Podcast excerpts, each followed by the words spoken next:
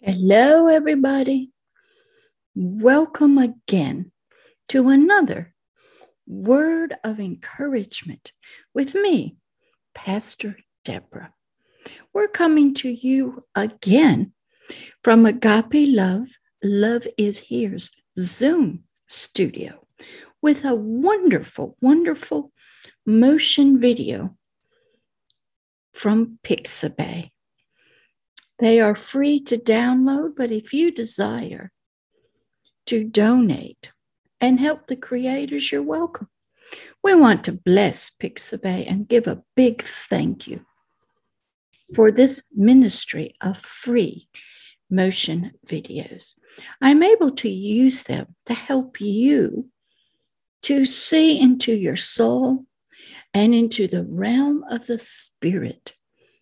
These are so helpful because we are all visual learners, as well as the need to hear.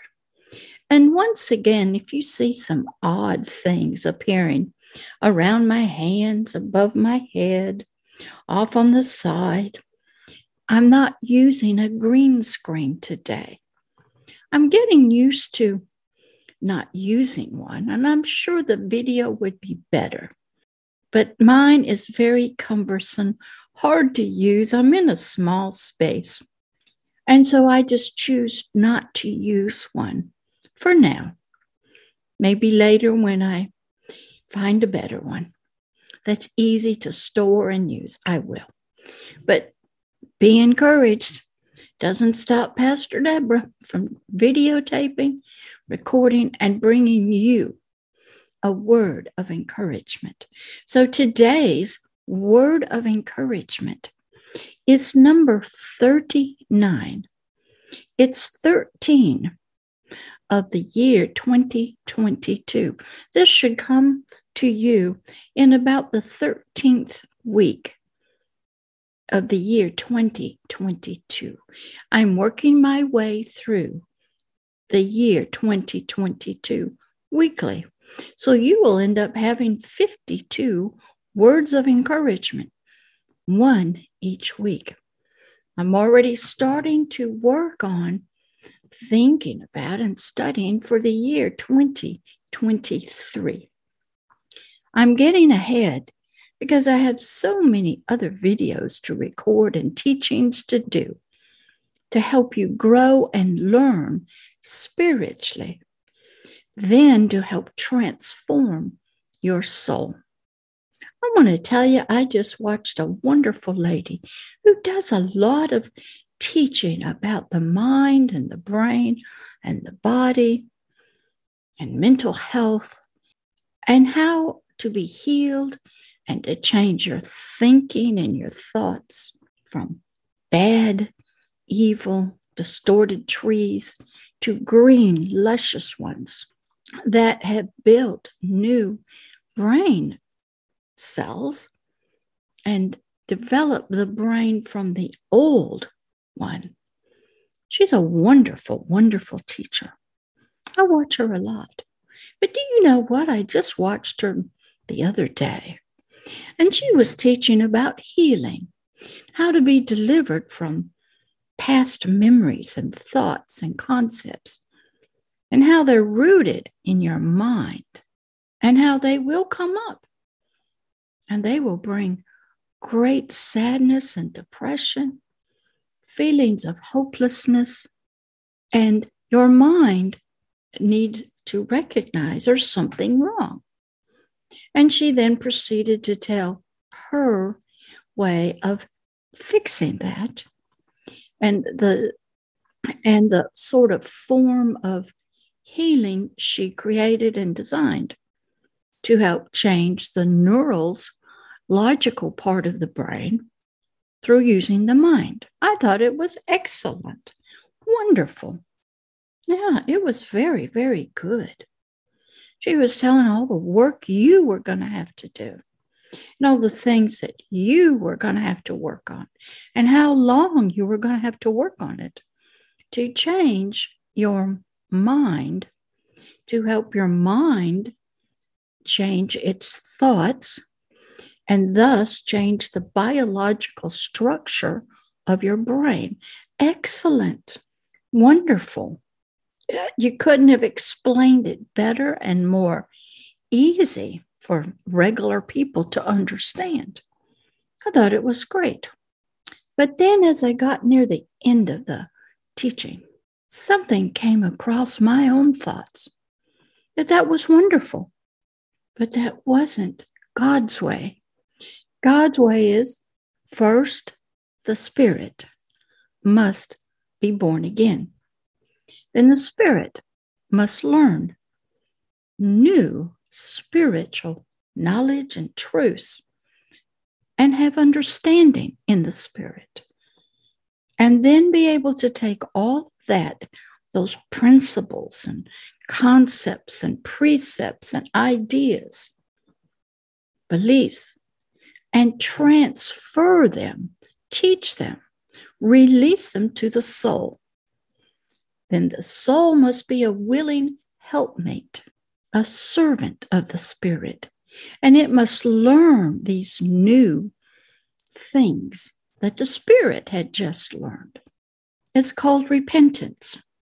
Christ Jesus was telling us about that when he came out of the wilderness after being tested by Satan himself. He said, repent, change your thinking, your thoughts, your ideas, your beliefs. They were in religion, the people he was going to. He said, no, no, you must change. I'm going to be talking about the kingdom of heaven. It's here now. It's arrived. You got to think differently. But he had to help them because his words were words of spirit and life. And he said he would throw these words out like seeds in a field. But even before some of them got planted, the fowls of the air would come and eat them, steal them. And some were thrown into stony ground, hard, and they never could take root. And others got planted in good soil, got rooted in it, got watered, and up came the plants. So he was saying his words are like these seeds. So I learned even by watching a wonderful teacher who loves people and desires to help them from their, what do you call it, stinking thinking, their memories, their post-trauma experiences, uh, their old habits and ways, and they're dealing with their feelings. God reminded me that it is he and he alone, through his Holy Spirit and his words of spirit and life, that first must change the spirit. It must be born again, birth new, believing in him, studying him. Then the Holy Spirit, the teacher, the healer, the comforter.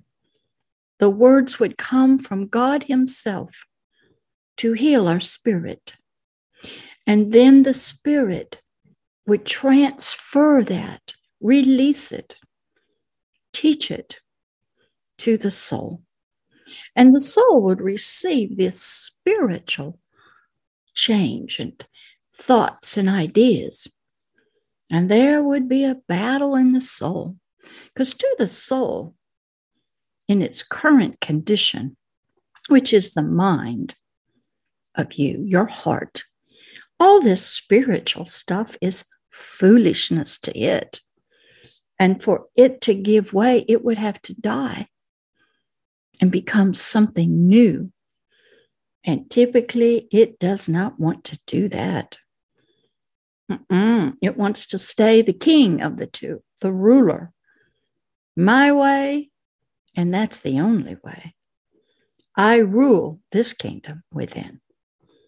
What's that kingdom? Oh, that's your physical body, which has nerves and hormones and chemicals.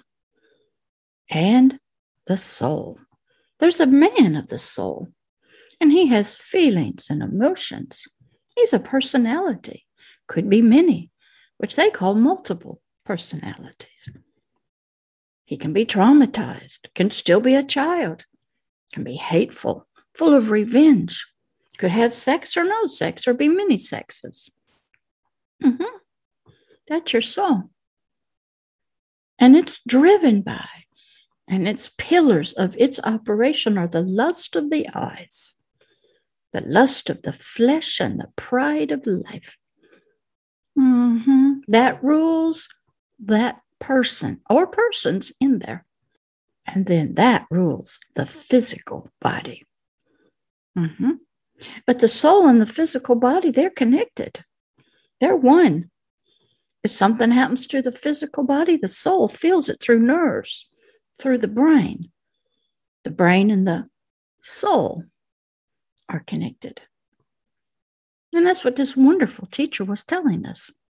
And she was trying to help us to help our mind, which is the soul, and its feelings, and its ideas, and how to become new and different, and to undig and destroy all the horrible, wicked trees, she calls them, I think, that have been grown up from seeds of abuse and trauma, mm-hmm. from thoughts and personal experiences.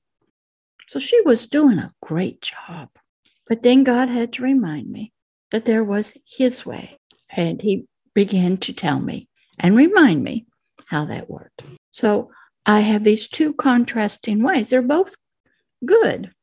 But one is you don't do the work. God does the work in your spirit, then out to your soul. The other way is okay, but you're only working in the soul area. Will never affect the spirit. But it needs that. The soul needs help. That is for sure. And we got so many wonderful, wonderful people gone to school that are trying to help us. Help our biological body. Help our soul and our feelings and our thoughts to be better. So we don't live in such depression or fear. They call it anxiety. Mm-hmm. So that was just the other day I watched that. So in this video that we're learning, it's going to be spiritual teaching for you to help you. And this is number thirty-nine, thirteen of twenty twenty-two. And the title is, Who Remembers You in Your Low, Depressed, Hopeless, Fearful state of being? This video is to represent your depressed being, your thoughts, your feelings of your soul and your spirit. Feeling hopelessness, like maybe you're just drowning in water. There's no clearing of the clouds ever. It's always dark and cloudy, but it's moving. Provides fear because you feel like there's never any good or beauty in your world. So the question is, who can remember you in this state? Mm-hmm. Your spirit. This is the world he lives in until this God of love can get to it. Give it a Hebrews four twelve. Birth it. Bring it up out of this dark cloudiness. Birth it anew out of its cocoon, its soul, its veil of darkness and ignorance. So the question to you, who remembers you there? Let's pray. Dear Heavenly Father, we come in your name, in the name of the only one that can help us in our spirit, soul, and physical body. We come to hear your words from your book, the Authorized King James Bible. We come and we allow the Holy Spirit, your teacher, to teach us spiritually, and then to help us release all that information, knowledge, and truth to our soul, to our soul's mind, and to our soul's emotions, and then help the soul to release it to the physical body. We need you, Father. Teach us who remembers us when we, the spirit, and even our soul are in this condition. of being depressed, feeling hopeless. What's the use? We're in slavery and oppression and ignorance, fearful, and this is our state of being. Help us, Father, as you teach us. In the name of Christ Jesus, amen. Okay, we're going to work out of Psalms one thirty-six, twenty-three to begin with. And the question to you is, who remembers you in your low estate? This is King David talking to us. Who has mercy for you? For his mercy, the God of King David does, he tells us. He endures forever, he tells us. So no matter what generation you are in, what age you are, King David has said there is somebody who remembers you in your low estate, as he calls it, state of depression, hopelessness, oppression, vexation, torment, fearfulness, fear of death, having to go along with the herd to survive. But inside, you're too fearful to stand alone against all that's coming against you. He says that there is one who will be there for you. He's the God of King David, and his mercy endures for you forever. Now King David takes us to Psalms one thirteen, seven through eight. And he talks to us a little bit more about this. Who? Verse seven, God, the God of King David, raises up the poor spiritually out of the dust of the soul and the physical body, out of the dust of death, and lifts the needy for hope, for love and peace and joy, for acceptance, for a family, a father, and a mother. He will lift those up out of the dust of death, separation from him, in the land of darkness. Mm-hmm. That's what this represents. He will have respect and honor and mercy to the abandoned. He looks at you in this condition as being abandoned and orphaned from him, from his glory and beauty, hope and life. He looks at you as lost in some darkness, wandering around, searching and looking, crying out for help. He says that King David tells us that this God of mercy is there for you, those that have been abused in their soul or physical body, and whose spirit lives in abuse by demonic spirits, vexation and torment, who lives in trances to hide and be safe. He reaches out through his mercy, remembers you who are sick, spiritually, depressed, feeling hopeless, diseased. And if your spirit is sick and diseased, your soul will too be. And so will your physical body. All are a kingdom. All interact with each other. All are affected by what's going on with the other. King David says this God of mercy who remembers you in this state. He considers that when you're in this state, you are beaten down, oppressed, slaves to darkness and fear of death. You are hidden ones, precious to him. You've been rejected. Nobody cares. Nobody comes looking for you. Oh, they might try to come to your soul, but it doesn't get to your spirit. Because only he can do that. Of course, Satan and his demons, they are in that realm too. And they are the ones that are vexing your spirit, tormenting it, abusing it, and other humans. Oh, yes. Humans travel outside of their body. Everybody does. They don't want you to know it in your soul, and the soul doesn't really know it. You could be in a coma. I had a precious young, young woman come to me. She was in a coma. She'd had some heart or a stroke or something.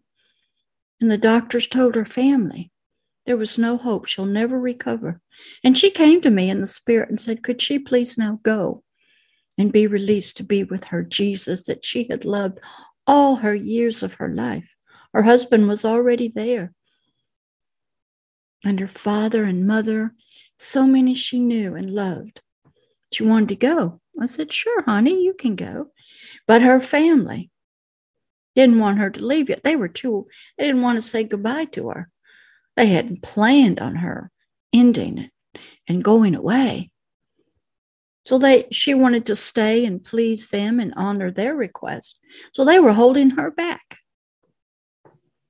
So I told her, yes, you can go. There's, the doctors have said you will not recover physically out of this attack that's happened to you. You may go. So she went back and, oh, did I get in trouble?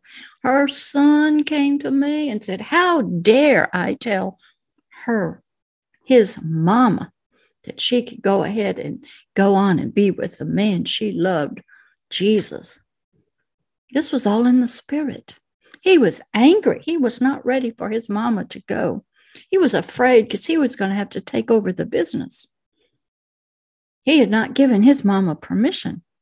He was going to feel left, abandoned, and orphaned. She was the strong one of the family, the guiding light of this business they had. Oh, he was mad at me.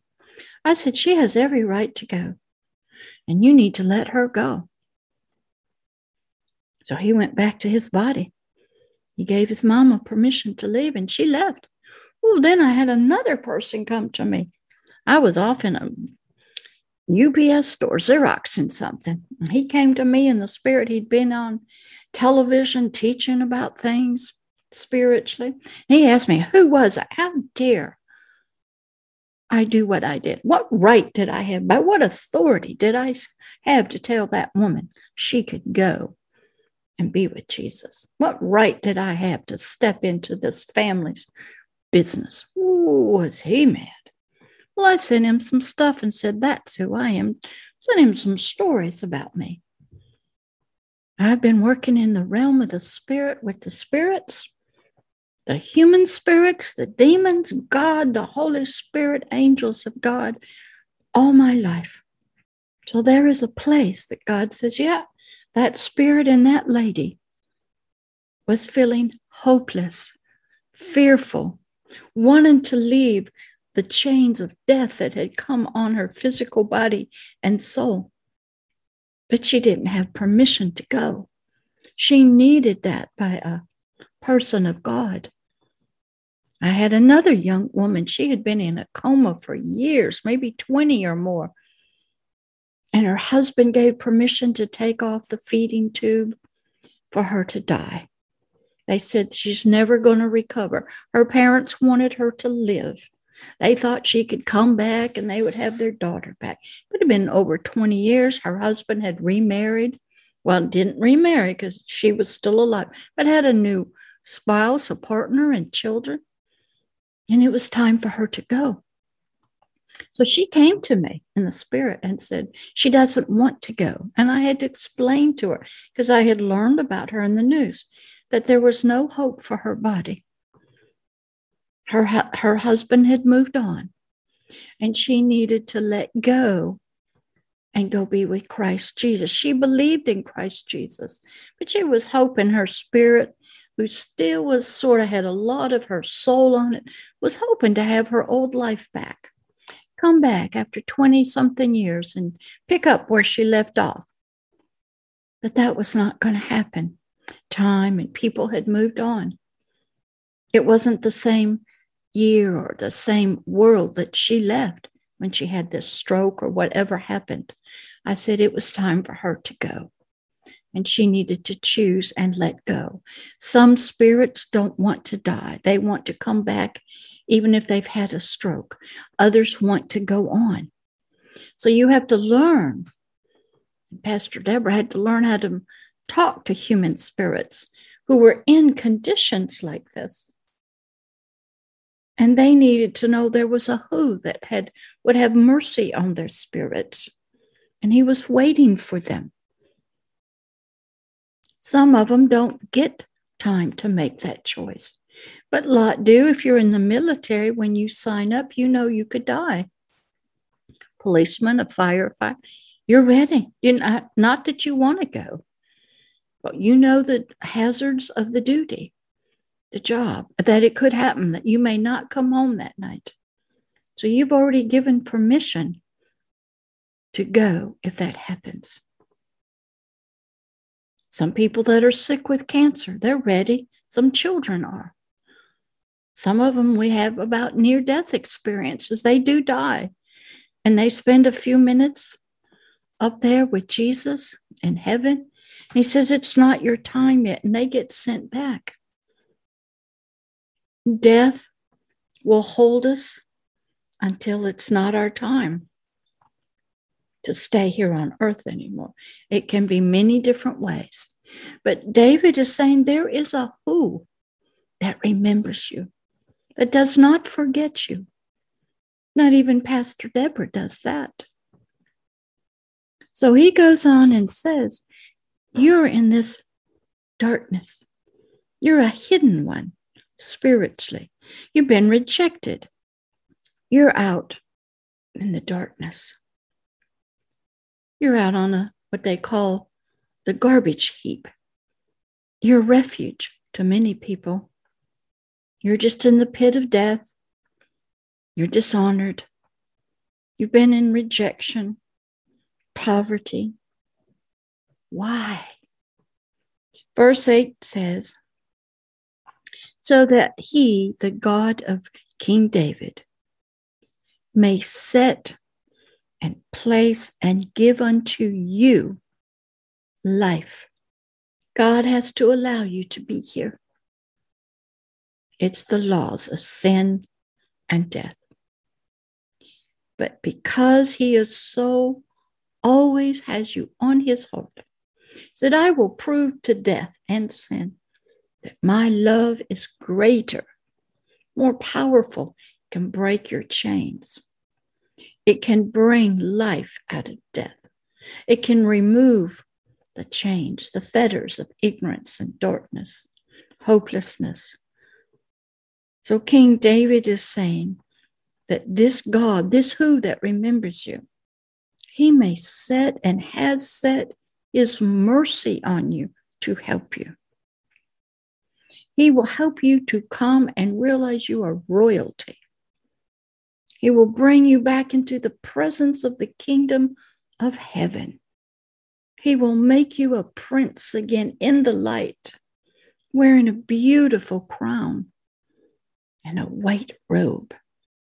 And you will live with all the other princesses and princesses of the kingdom of heaven. He says that is who remembers you when you are in this state. Now we go to Job thirty-six seven. He, the Lord God of King David, Job is saying, withdraws not his presence, his eyes, his desires, his protection from these, his righteous ones. He looks at your spirit, that in its current condition, oh, it's not righteous and right with him, because you wouldn't be in this mess. But he says, I have a covenant with my children, my image and my likeness that I created to be in a dirt body and to have a living soul with a spirit inside. I have a covenant with that creature. And I will not remove it, no matter where they go, they wander off to, where they're lost in, where they're living in. I will remember my covenant. These lost ones you.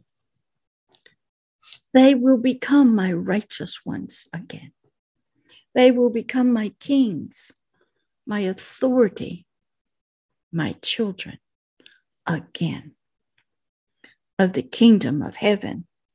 They will sit over here on my right hand, on my throne. When I look there, I will see them. They will be in my Son, Christ Jesus. They are my child. They will rule and reign for me on earth. Oh, not this earth too much. Pastor Deborah does a lot, but this earth is going to fade away. It's going to be burned with fire, and it's all going to fold up like an old garment. Probably something like our sun is going to explode, something like in the movie with Superman and how their sun came and blew up their planet mm-hmm. by fire. One day, not for a while yet. But we are told there's a lot of wars that will happen, a lot of birthing pains, a lot of storms and wars and issues. And we just have to go through them. Could be any day that that will happen. I don't think so, though. We got too many billions and billions of people that don't know this God of King David, who are still living in this kind of world, in the spirit, that need to be born again out of that cocoon, that veil of darkness, trapped in the soul. So Job goes on and says, yes, he, the God and Lord and King of King David, establishes them, you, forever, and they will be exalted. This is not your end state. Now, if you don't get rescued, found by God during your earthly life, God has made a way for you upon your death. He had me to pray that I put the cross of his Son at the gates and the entry to hell itself, so that before you enter, an angel will give you a cup of his living water, and you will have time to hear the message of Father, forgive them, for they know not what they do. And it is finished. For you to accept his sacrifice for you, so you don't have to stay in this, be tortured and tormented in hell or Tartarus, and not go to the lake of fire as the second death. God will do everything for you. He will search out for you, go into the dark places. He sends Pastor Deborah into people who are in trances, hiding. I did a great three-video blog for a young lady named Rachel Grant years ago. And it was about how Dorothy in The Wizard of Oz, she got hit on her head, remember? During that tornado, she went off in a world of Oz. Now, she wasn't physically there. Her spirit was, and it was different. But she took into there some fear and anger against the witch. But God did not leave her alone during that time. Gave her three helpers. One with a heart, one with a mind, and one with courage. And she had to go inside of that dream world and conquer her fear of the witch and vanquish her enemy. And then when she was able to do that, she came out of her coma. Even there in your dreams, God is at work, will not ever leave you alone or abandon you. There's help, even in these worlds. If you're in trances, Pastor Deborah can get you. You'll hear my voice in the darkness. I will come to you and tell you of someone who loves you, who's always had his heart set on you, and is full of mercy to help you. You go read that. It's called The Voice in the Light. It's on the website in the section called Prayer and Fasting of Kingdom of Agape Love. Mm-hmm. It's there, called The Voice in the Light. I think I made a video of it. God will go anywhere he needs to. Nothing can restrict him. Not hell, not death, not the grave, not if you're in a coma, fighting cancer, following the herd, being oppressed by your government. He can go there. He is there to help you spiritually. So your spirit can be the king of you and help its partner, its helpmate, the soul. And the soul can be transformed, renewed into what it was supposed to be, a helpmate out here in the earthly world for the spirit to express what it has learned from the spirit, that has learned it from the Holy Spirit, and then out through the physical body. So all three parts are a reflection of God himself, his love, his mercy, his healing, from spirit to spirit, from spirit to soul, from soul to physical body. Mm-hmm. That's how God works. Now, you can get a lot of help for your soul and your physical body. And God needs your physical body to be healthy. Because once that body goes down through sickness, disease, whatever, your spirit has to leave. The silver cord is cut. You're no longer legally a spirit on earth. You must be legally attached to a dirt body. That's the law. And you have to have a spirit in it. God's pattern was to have his spirit in your spirit, guiding it and leading it, teaching it, protecting it, shepherding it, and then helping your spirit to teach and help your soul. So Satan, the adversary of God, knows that pattern. So he desires to have his people, his demons, devils, spirits, maybe you call them forces, energies, in your spirit, where the Holy Spirit was to be. But in this realm, this world, you do not have the Holy Spirit, but you could. You could be so small in there because your soul is so big. The heaviness, the depression, the fear, the darkness, the ignorance, it's so powerful in your soul that it keeps the Holy Spirit trapped. He sits back and waits.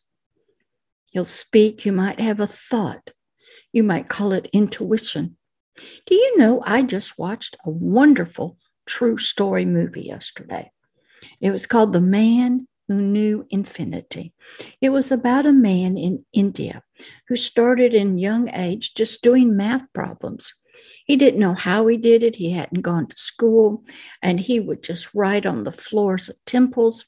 He was a Hindu, and he wrote it down. He would sit down, and he would write out all these formulas in math. He prayed to the gods of Hinduism and of their country, not to the God of King David. And eventually he got his way to England, in a, I think it was Trinity College. And he had a professor that helped him get there. And they didn't understand how he knew all these formulas, never been to school. He had all the answers. I watched the whole thing. He eventually became a fellowship of the Royal Academy heir, but he died of tuberculosis, went home.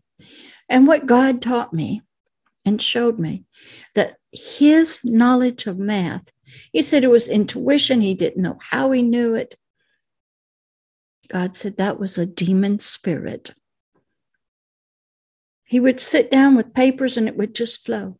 He didn't know how it happened. He didn't know how he learned it, because it wasn't him. The him that we knew in his soul, he was depressed. His wife was not there. He was bullied. He was in a foreign country. He was not accepted by the teachers. He was bullied and beaten. That was his soul. But then when he'd sit at a table to do math, you're as clear as a bell. That demon spirit would come through and give all these formulas. And they ended up saying he must have been in touch with God, because we're trying to understand God through math. Well, this must have been God helping us to reach him. Well, it was the demon spirit that was doing this, that was inside of him. He didn't know that, but by watching his life, who he prayed to, what he was praying for, and seeing how the soul was reacting in the realm of the soul, it was like two different people. And it was his soul's depression, his bullying, his lack of his wife, his non-acceptance, that his body's immunity was open to tuberculosis. It was during the time of World War Two. And he died after about a year. He went home to his wife. A lot of treachery between his wife and his mother. And so that part of him, the soul, was not happy. He did not know ex- how he knew what he knew. He called it intuition. He just knew. But when he got down in front of paper, it just flowed. And God said it was a demon spirit. So it would, because of who he was praying to, they, they helped him to get to England. They wanted The demons wanted humanity to believe in this God who did this math, but they didn't know it was a demon. So this demon was getting accolades, honor, glory. He was even made a royal fellowship in this school. It was not from God, of King David, it was not of the Holy Spirit. And these people were all duped. And Satan sat back and he said, look at my guy. My demon is now accepted into the Trinity College where Christ, the Trinity of God, was accepted. Boy, did I deceive them. They let in a demon and didn't even know it. They were rolling on their backs laughing at these professors. The professors were evil and wicked and jealous of this man. He was not accepted. He was from India. He didn't eat their kinds of food, didn't pray to their gods. And that's what I learned from that movie. It was a demon that was giving him the knowledge of the math, that was doing the math for him. It was not his spirit. It was not the God that remembers you in this state. Mm-hmm. And all the purpose was so that this demon could be accepted into the Trinity school where Jesus Christ, the Father and the Holy Ghost, was lifted up, making a mockery of these Christian people, their ignorance. Mm-hmm. Because they were all evil, wicked professors, not loving their neighbor as the book said they should, not being aware of demons like they should be. They were jealous and envious, devious, cruel to this young man, and he died. And they showed at the very end of the movie some of his papers that they found, all these formulas that the demon wrote out. You be encouraged today. There's hope for you. Because King David told us there is a who that does not forget you when you are in this condition. And your spirit and soul are living in this realm of darkness and obscurity and ignorance. And you are separated from him. So be encouraged. If you want out of this dark, evil place, and come into the light and have a Hebrews four twelve spiritual experience out of the darkness of the soul's flesh, its lust of its eyes, the pride of life. You want to be birthed anew spiritually and be freed from all of this. It is here for you right now. Just say, I want that. That's all you have to do. I'll do the rest. Dear Heavenly Father, you know who's watching. You know what they're saying inside of them. I don't. This is your work. These are your harvest fields. I presented your word to them. And if those who believe, even later on, help them out through a Hebrews four twelve, birth them new, bring them up out of these dark waters, this darkness of depression and languishing. Father, do what only you can do.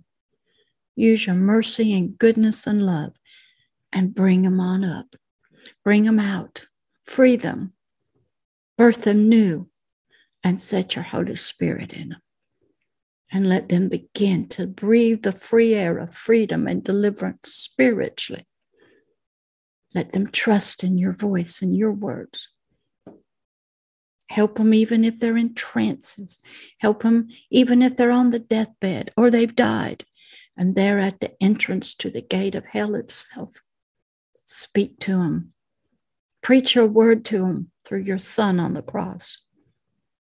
Let them drink your living water and accept the gift. In the name of Jesus Christ, amen. Okay, I'll see you again next week on another word of encouragement. Bye.